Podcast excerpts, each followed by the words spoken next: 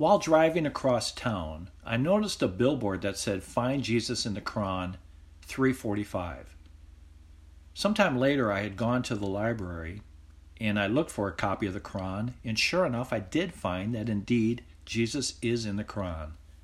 And also to my surprise, I noticed that Adam, Abraham, Isaac, Jacob, Lot, Jonah, Elisha, Noah, Moses, Aaron, Job, King David, Solomon, John the Baptist, Zechariah, the Virgin Mary, and many others were also found in the Quran. Which raised the question how do the world's religions coexist?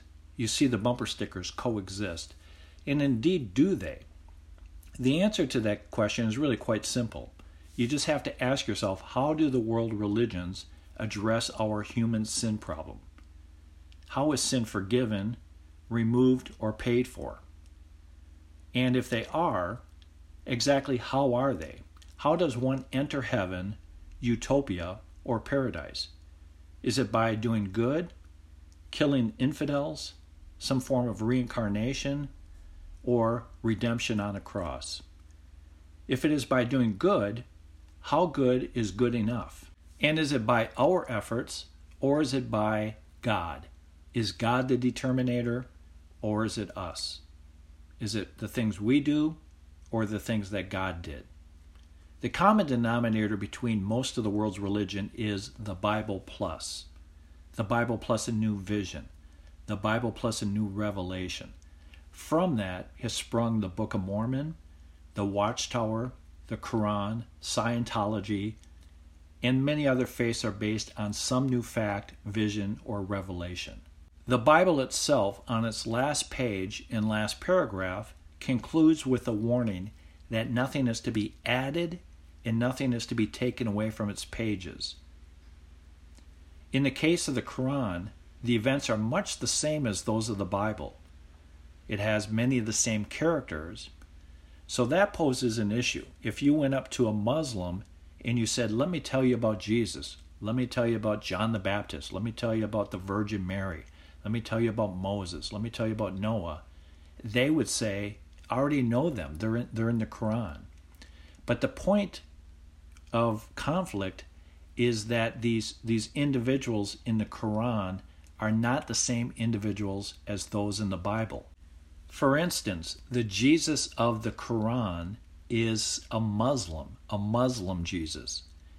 It says he was a created being from the dust, just like Adam was. All Allah did was say, be, and he was. That is found in the Sahih International 360. In addition, the Quran in the Sahih al Bukhari states that this Muslim Jesus which actually is in agreement with the Bible, was born of a virgin and was born without sin. However, where things differ is that this Muslim Jesus is said to have become without sin because Satan is the one that produces sin in everybody by touching both sides of their body while in the womb. But for this Muslim Jesus, when he was in the Virgin Mary's womb, rather than touching the sides of Jesus, Satan himself actually touched the placenta of Jesus, and that is why Jesus was born without sin, according to the uh, the Quran. When reading further in the Quran, you would read about this Muslim Jesus doing many of the exact same thing that the Jesus of the Bible does, such as feeding 5,000, for example. That is in the Sahih 511 the Quran goes on to state things that this Muslim Jesus did that are completely different than what the Jesus of the Bible did. So, for example, in the Sahih 4.158, it states that this Muslim Jesus did not, in fact, die on a cross. Rather, it was an impostor made to resemble this Muslim Jesus who actually died on the cross. And while this was happening, while this trickery was happening, Allah raised the Muslim Jesus up into heaven. Later, during the Muslim Jesus' second coming, he will come down, according to the Sahih 5.117, this Muslim Jesus will come down and tell the infidel church that they misunderstood the things that the Muslim Jesus has said and done while he was here, that he did not say that he was deity or that God was three in one, that we misunderstood that. And that it, quote, that was not for me to say that which I have no right, meaning that the Muslim Jesus was saying that that he did not have any right to say that he was God. We misunderstood it. And he's coming down to correct this misunderstanding. Then the Quran goes on to talk about the events of the last hour, or the Kitab al Fitan, that this Muslim Jesus had gone around and forced the infidel church to acknowledge that Allah is the sole God. And the Muslim Jesus will, quote, show them their blood on his lance. The Bible describes this as the abomination that causes desolation, where the Antichrist sits on the throne of God and declares himself God, and anyone that does not take on his mark is martyred. That's what the Bible says. The Quran says the same thing, but the people are reversed. The Antichrist is their Muslim Jesus, and the Bible's Muslim Jesus is the Antichrist. The end times of the Quran and the Bible are much in agreement. As one looks in a mirror, they see the same thing just from an opposite perspective. For example, the Quran's infidels are the Bible's church. The Quran's 12th Imam, the Mahdi, is the Savior, and that Savior is the Bible's beast. The Quran's Antichrist is the Bible's Jesus. The Quran's prophet is the Bible's false prophet. Both the Quran and the Bible speak of an established one world religion the Bible says it will be a false religion. The Quran says the one world religion will be Islam.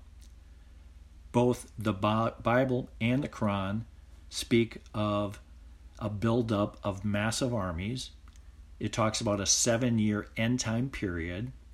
There's discussion about the famine and other world judgments that are identical. So, though the Quran emerged 622 years after Jesus' death and resurrection, it shares many of the same labels as the Bible.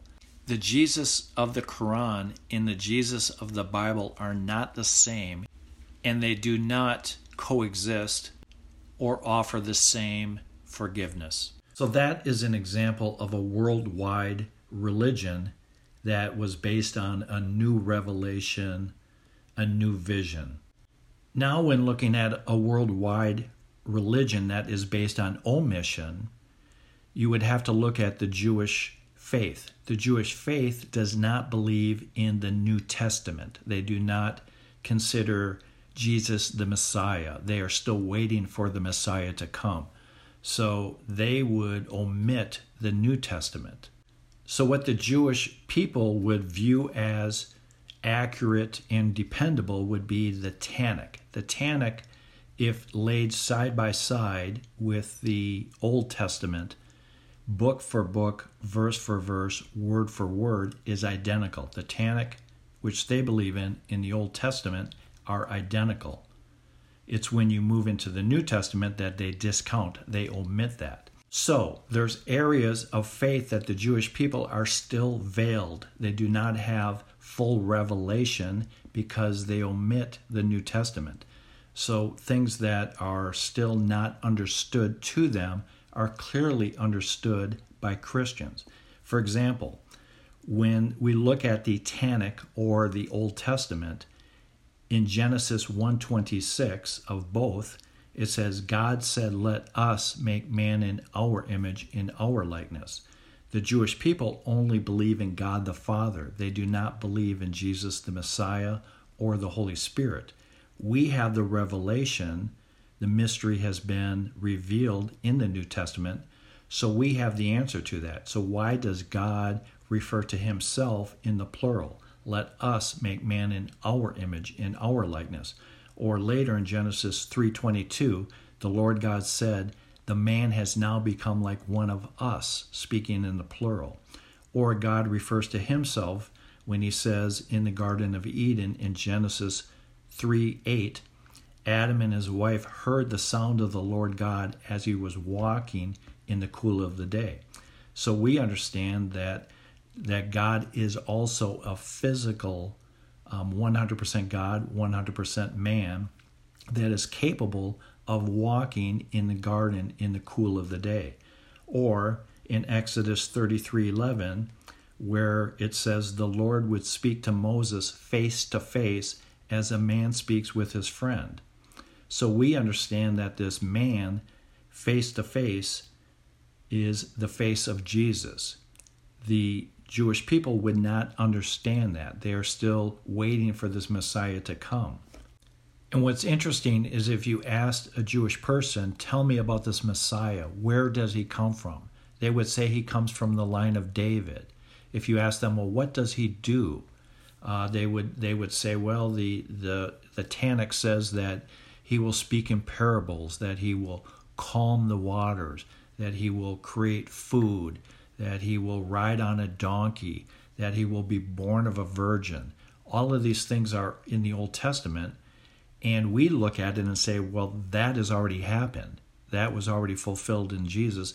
But because they omit the New Testament, they are shrouded. They are confused. It doesn't. It doesn't make sense uh, to them. They cannot. They cannot reconcile um, this mystery. So by omission, when the Bible or the Tanakh says the Spirit of God, my Spirit, His Spirit, the Holy Spirit, the Spirit of the Lord, which he speaks in Genesis and Isaiah and Joel and Ezekiel and, and Exodus and so forth. For us, we have clear understanding, but for the Jewish people, they do not. Or when the prophecy um, says that a child will be born, he will be called Mighty God. For us, we understand that. That has already happened. They, um, in Isaiah 9 6, they are still shrouded in a mystery. To them, that doesn't make sense or in the book of Daniel when it talks about the anointed one will go into the into the temple that's being rebuilt and in that he will um, will be killed. Um, that uh, for us we understand that because that was fulfilled. For them, um, it, it, doesn't make sense. It's it's still um, a mystery. It's it's it's lacking information. So it's still um, it, it's frustrating. They can they cannot understand it. Uh, they they're based in rituals and and that's what they turn to because that is what they can understand. So the Jewish people, based on Jeremiah 31, are still waiting for the Messiah to come and make a new covenant with the people. Um, they're still waiting for this Messiah to come and be beaten and um, and and um, have his beard ripped out and being punched. Uh, they're waiting for this Messiah to be crucified, uh, to be lifted up um, which is what Isaiah 52 says. They do not understand from Psalm 117 that they are the builders that rejected the capstone, the cornerstone, uh, which is Jesus. They do not understand about ransoms. Um, the Bible speaks in hundreds of places about God saying, "I will, I will pay a ransom to redeem you." Well, how how does God pay a ransom? Who, who does he pay that to? Who does he redeem? If God owns everything in the world, who would he pay? What would he pay? Um, the Bible in the Old Testament in the Tanakh says, with with a price you were purchased, not with gold or silver. You were purchased with blood. Well, whose blood? Well, that would be God's blood. So they do not understand that. So there's a lot of mysteries. So by um, omission, there's confusion by adding information, by revelation and new visions, there's confusion. The way to truly understand it is to stay within the confines of the Bible. So what I mean by this is is we have choices that are made every day where we can either choose what mankind presents to us or we can choose what God has presented to us in his scripture. I'll give you a couple examples. So when re- when looking at a couple burials that are described in um, in the Bible, uh, first I'll begin with Lazarus. This is in chapter 11, uh, verse 43. It says, When he had said this, Jesus called in a loud voice, Lazarus, come out. The dead man came out, his hands and feet wrapped in strips of linen and a cloth around his face. Then Jesus said to them, Take off his grave, grave clothes and let him go. And then we have really a parallel account of another burial. This one is Jesus when he's in the tomb. He had arisen from the dead. Apostle um, John gets to the tomb first. He looks in, and then Peter is right behind him. And this is what it says there He bent over and looked in at the strips of linen lying there, but did not go in. Then Simon Peter came along behind him and went straight into the tomb. He saw the strips of linen lying there, as well as the cloth that had been wrapped around Jesus' head. The cloth was still lying in its place, separate from the linen. So, what we have here is really two different examples of burials. So, the point is that you can compare what's written in Scripture, and then you can take a look at what mankind presents to us as maybe an alternative. And I speak specifically about the, the Shroud of Turin. So, here you have the shroud, which is um, one, um, one piece and it shows the front side and the back side of, of a body. And many people believe that this body, this image, was um, from the light of the uh, resurrection of Jesus, and that that image had had been transmitted onto this cloth. However, when you read the the Gospels that that we were just reading, it talks about strips of linen and a, a, a face covering and uh, that this piece of linen was separate from that. Um, well, that's not what the Shroud of Turin is. So, why does that matter?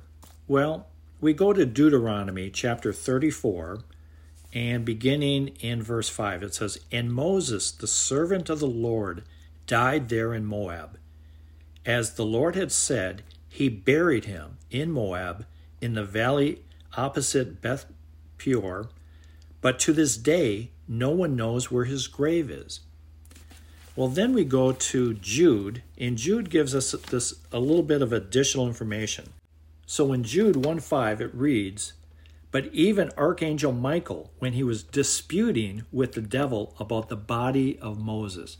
So here you have for some reason the devil wanted to take possession of Moses' body when he died to the point that God himself buried and hid Moses' body so that the devil would not be able to find it.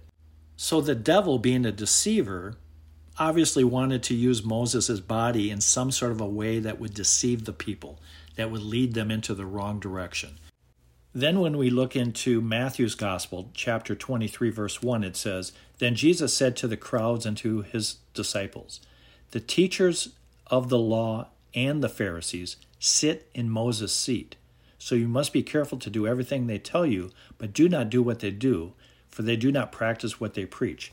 So here Jesus is pointing out that uh, that these religious leaders, these Pharisees and Sadducees, are using this um, make believe authority, uh, like they're they're the next in succession to Moses, and what they say is it's as Moses said it. Uh, their interpretation is as if Moses said it. Well, Jesus is is saying that is uh, completely wrong, and we see um, we see this in a, in a couple different ways. These religious leaders, these Pharisees and Sadducees, um, when Jesus sees them um, in Matthew's Gospel, chapter twelve, verse thirty four, and in Matthew twenty three thirty three, what does Jesus call these religious leaders? He calls them a brood of vipers. John the Baptist, um, as soon as he sees the religious leaders, what does John the Baptist uh, call them in Matthew chapter 3 verse 7 he calls them a brood of vipers so and then Jesus continues and he brings down condemnation to them um, in Matthew's Gospel, chapter 23, um, after he talks about uh, they're sitting in Moses' seat, Jesus continues and he brings down condemnation to them. He, he, he speaks seven woes. The woes are really judgment saying, you know, you're going to hell. And and what Jesus says is he describes these Pharisees and Sadducees. He describes the things they do. He said they, they live on their own traditions. um, rather than uh, on the Word of God. And Jesus points out a variety of things. He brings out how they devour widows' homes. Um, there's a story about this widow that had put her last two copper coins into the treasury, the church treasury. And Jesus, watching that, says, you know, that's really an abomination. Um, you know, that's that's not virtuous to do that. It's really the church's job to take care of the widow. It's not the widow who takes care of the church. Um, you know, the church should be giving you know the widow two copper coins it shouldn't be the the, the widow giving the church two copper coins um, you know jesus in these woes talks about how you're devouring widows homes you're you're ruining their finances so everything is completely upside down in, in, in the view of jesus and according to the bible so where did these religious leaders these pharisees and sadducees come from they're nowhere to be found in the old testament by description or name but then we turn to the new testament and they're everywhere. They're a brood of vipers, they're getting woes, they put Jesus on a cross. So where do they come from? They're not there, and then they're they suddenly are there. So the answer to that is there's a 400 period of time between the end of the Old Testament, which the last book is called Malachi, and the beginning of the New Testament, which is the Gospel of Matthew. There's a 400 period year period of time where God is not speaking. He's not uh, um, he's not having any prophecy. Things have gone quiet um, pertaining to God. And it's during this time when um, mankind reinterprets God. They say, well, if working on the Sabbath is um, breaking a command, shouldn't we define what work is? So they redefine things to a lower standard that they could abide by because they could not abide by God's standard. And then these religious leaders put themselves in charge of judging others to see who they uh, to see who was being um, compliant to their man-made laws. Uh, Romans chapter 10 and verse 2 says, uh, For I can testify about them as they are zealous for God, but their zeal is not based on knowledge, since they did not know the righteousness of God and sought to establish their own. So that's an example of, of where they lowered God's righteousness and they elevated their own. They say God is more tolerant of sin than he truly is. And to give you an additional example, this is a conversation between the Pharisees and Sadducees and Jesus. This is in Matthew chapter 15, verse 2. Uh, it says, Why do the disciples break the tradition of the elders? They do not wash their hands before they eat, meaning ceremonially. Jesus replied, And why do you break the command of God for the sake of your tradition? So, so here you have a situation where everything becomes very ritualized, and they forget the um, they forget the standard of God, and the people are calling Jesus out saying, "Hey, how come you're not following our Sabbath? How come you're not doing the ceremonial washings?" And Jesus said, Well, why are you doing those things? Um, you know, that's not according to God. Those are your man made traditions. Um, these are things you made up um, sitting on uh, the seat of Moses. Um, there's a lot of perception that, um, that things are religious, but the religious is not connected to God. So think of it this way if you're Satan and your goal is to deceive people, um, you want as many people to fall into destruction as you can. Because if, if God loves people, you're the opposite, which means Satan hates people. So if, if you're Satan, are you going to be more effective with the masses if you're sitting on a street corner foaming at the mouth? Um, are people going to go and look up to that person and say, yeah, that, that's somebody I want to follow? Or if you're Satan, do you want to really take a role within the church itself so that as a leader of the church, you can lead people into false doctrines and into false thinking um, so that you can lead not just one person into destruction, but you can lead the entire congregation into destruction. Apostle Peter in 2 Peter chapter 2 gave us a warning about this. Um, you know, because we may think, hey, there's security in numbers that the faith or religion that I'm a member of may have, you know, hundreds or thousands or or millions or even a billion members, and certainly we cannot all be wrong. You know, there might be a sense that there's comfort in numbers. So here's what Peter says. In 2 Peter, it says, But there was also false prophets among the people, just as there will be false teachers among you. They will secretly introduce destructive heresies, even denying the sovereign Lord. So we have to ask ourselves, who do we pray to? Do we pray to to the Lord, or do we pray to the dead? Do we pray to um, you know other biblical fe- um, people, or to the Lord Himself?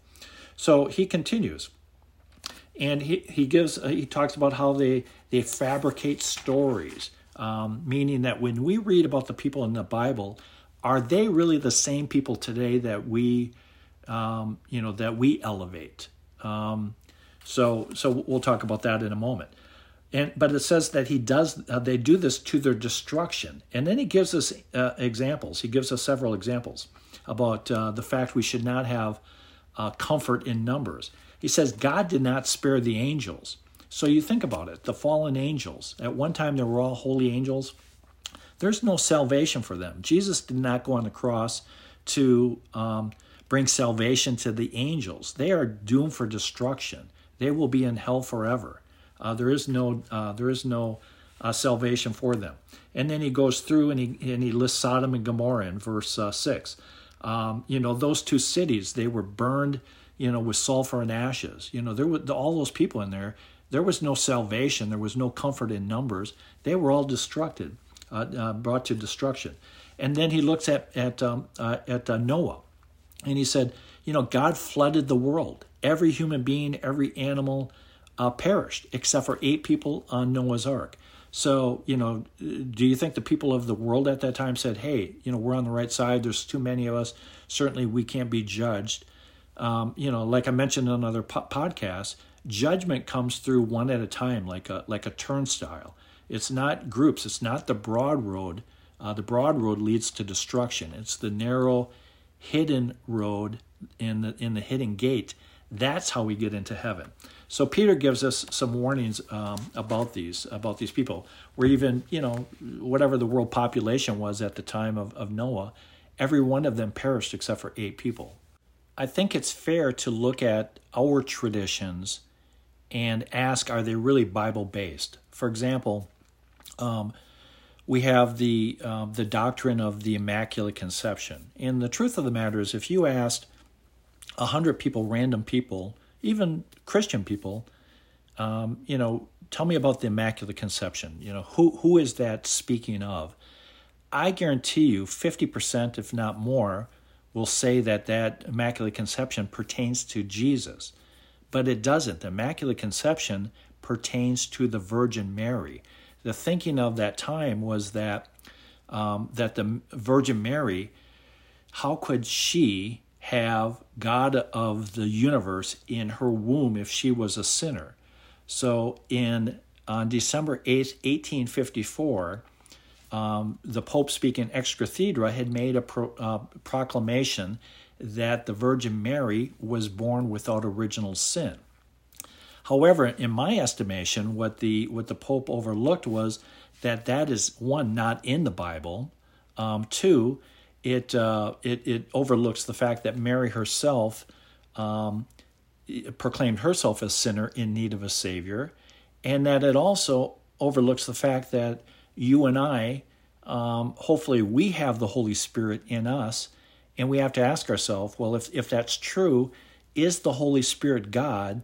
And if the Holy Spirit is God, well, how can the Holy Spirit, who is God, be in you and I, a sinner? Uh, but for some reason could not be in the Virgin Mary. So, um, you know, so in relatively modern times, um, that proclamation was made. And then in 1950, um, it was added to that the Virgin Mary had a bodily assumption up into heaven. Um, now, the Bible gives us great detail about uh, the Virgin Mary. Uh, remember Jesus on the cross. He looked at Apostle John and said, You know, John, this is your mother. Mother, this is your son. So Jesus was giving custody because he no longer was going to be around to be able to take care of the needs and protect um, uh, the, the, the, Blessed Virgin Mary. And it says that she lived with him for the rest of her life. So um, when we look at these things, Um, is the Virgin Mary the only only person that was ever blessed? Um, you know, is that unique? You know, certainly that is a a, a great uh, you know accreditation, but uh, you know, but there's dozens of people in the Bible that uh, that were called blessed. Um, you know, so it, it, you know it's a great status, but it's not you know it's not unique. It doesn't elevate up to up to deity, if you will. So we just want to take a look at this. Uh, was the Virgin Mary a, per- a, perpetual virgin? Well, you know, um, to have sexual relations within a marriage is not sinful. Uh, the Bible talks about the children that uh, she had after Jesus. Uh, certainly, Jesus was born um, from a virgin, but after his birth, you know, she's married. She had re- regular relations. It, it, says so in, in the Bible. Um, it says that she was a, a virgin until uh, Jesus was was born. Um, so, so that's what the Bible would say. It would list the the brothers and sisters. Well, these are half brothers and half sisters because the source of Jesus is God the Father not Joseph.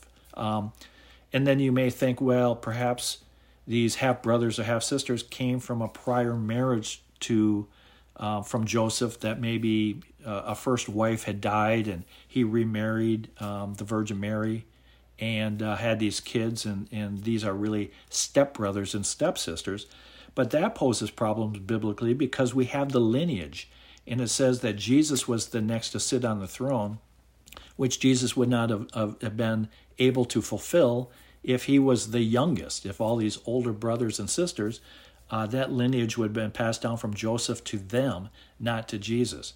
So it's better just to stay within the confines of the of what the Bible says, because you know the Virgin Mary is a very important person within the Bible, but it may not be she may not be the same person that we are uh, perhaps in certain cases elevating today. Well, what does the worldwide church look like? Not worldwide religion, that was admonished, but what does the worldwide church look like? Well, it really has to do with John the Baptist's voice. What is being said? It's the gospel, it's the knowledge about God, it's the revelation about God as written in scriptures. So Romans uh, 10:15 and Isaiah 52:7, they speak in terms of the feet of the of the of the believer who's carrying the good news. You know, blessed are they when you see someone walking giving you good news of the gospel, you know, their feet walk in your direction. I mean, that is the most important thing. Just like John's voice is important, those that are walking into your life and giving you the gospel, you know, that's, you know, that's the blessing. That's the, you know, that's the wonderful thing. That's what that's what uh, they say there. So the worldwide church um, based on Revelation 7 9, is really an invisible church. It's not a it's not a card carrying um, club membership. It uh, Revelation 7 9 says it's every nation, every tribe, every people, every language. They all make up, we all make up the church. So it's individuals. These individuals um, will come out of America, they'll come out of China, They'll come out of the UK. They'll come out of Africa and Australia and Turkey and Afghanistan and Russia and Rome and uh, Rome, Italy, and, and all of these places, countries, and all these regions in the world. Um, it's individuals that are, um, you know, that are coming to faith individually, individually, like a turnstile, walking through one at a time. Um, so it's one individual in this country, one individual there, but it it comprises of every every people, every nation, every tribe, every language, every tongue. Um, so that is ultimately uh, what the church is, who the church is. So it's the good news of the gospel that builds and unites the church. Um, the scriptures um, acknowledge God, um, and it's all of that that is sufficient to save. That's what it says in Acts uh, chapter 8 verse 30 that that this the knowledge of the scripture the knowledge of god the knowledge of his ways what uh, what he how he wants us to live um, it that is what's sufficient to save and we can find out about those things through the scripture. So what is all of this saying? All of this is saying is the way we know christ is from the scriptures. So if we ignore the, the bible if we ignore the scriptures we're really ignoring Christ. By ignoring one, we're really ignoring both. Um, we would also want to understand that the the proper structure of a church um, is detailed in 1 Timothy verse 3. So, yes, you know, there is leadership in church. It's not a free for all, it's not, you know, solely individuals, that there is a church of believers. And those are done through deacons and, and you know, by, by living moral, um, lives so that others would look at us and say yes they're trustworthy. They're they're true. I can believe in them. So first timothy goes through the structure. The the, the book of first timothy uh, beginning in chapter 3 goes through really what the structure of the church is. And it doesn't necessarily look like the structure of the church that maybe you and i are familiar with. If you and i go to a church i would ask myself can you find a Bible in it? I mean, if we're reading God's Word, if God truly came to earth and God really truly spoke um, through the Bible, through His Scriptures, it seems to me that we should be able to find a Bible in the building. Um, if if a if there's not a Bible that exists, you know that would raise some some questions or concerns for me. That maybe you would want to find or make sure you're in a church that is biblical based as opposed to ritual based. One of the examples that uh, maybe can help us visualize this is if you think of your um, your favorite sports team when you were growing up, or your favorite um, candy bar. Um, if you if you just think about that for a minute, and and and now you look at it today, um, are those players still playing? Um, have they retired? Have they been traded to other teams? Um, are you um, the candy bar? Is it is it made out of the same ingredients? Did they maybe change things over the course of time where um, no longer is that chocolate bar um, you know made out of cocoa or made out of a cream of, of milk? Uh, maybe they to save cost and to keep it from melting and give it longer shelf life maybe they change some ingredients in it. So even though the outward wrapper or the outward jersey looks the same the players in the ingredients that are inside no longer are what you first fell in love with. So you would have to ask yourself, you know, is there a sleight of hand here where you're just buying something that looks familiar or you're cheering for something that that looks familiar? It's a jersey, but it's not really your people anymore. It's not your um, it's not how you remembered um, eating that that candy bar or whatever it is.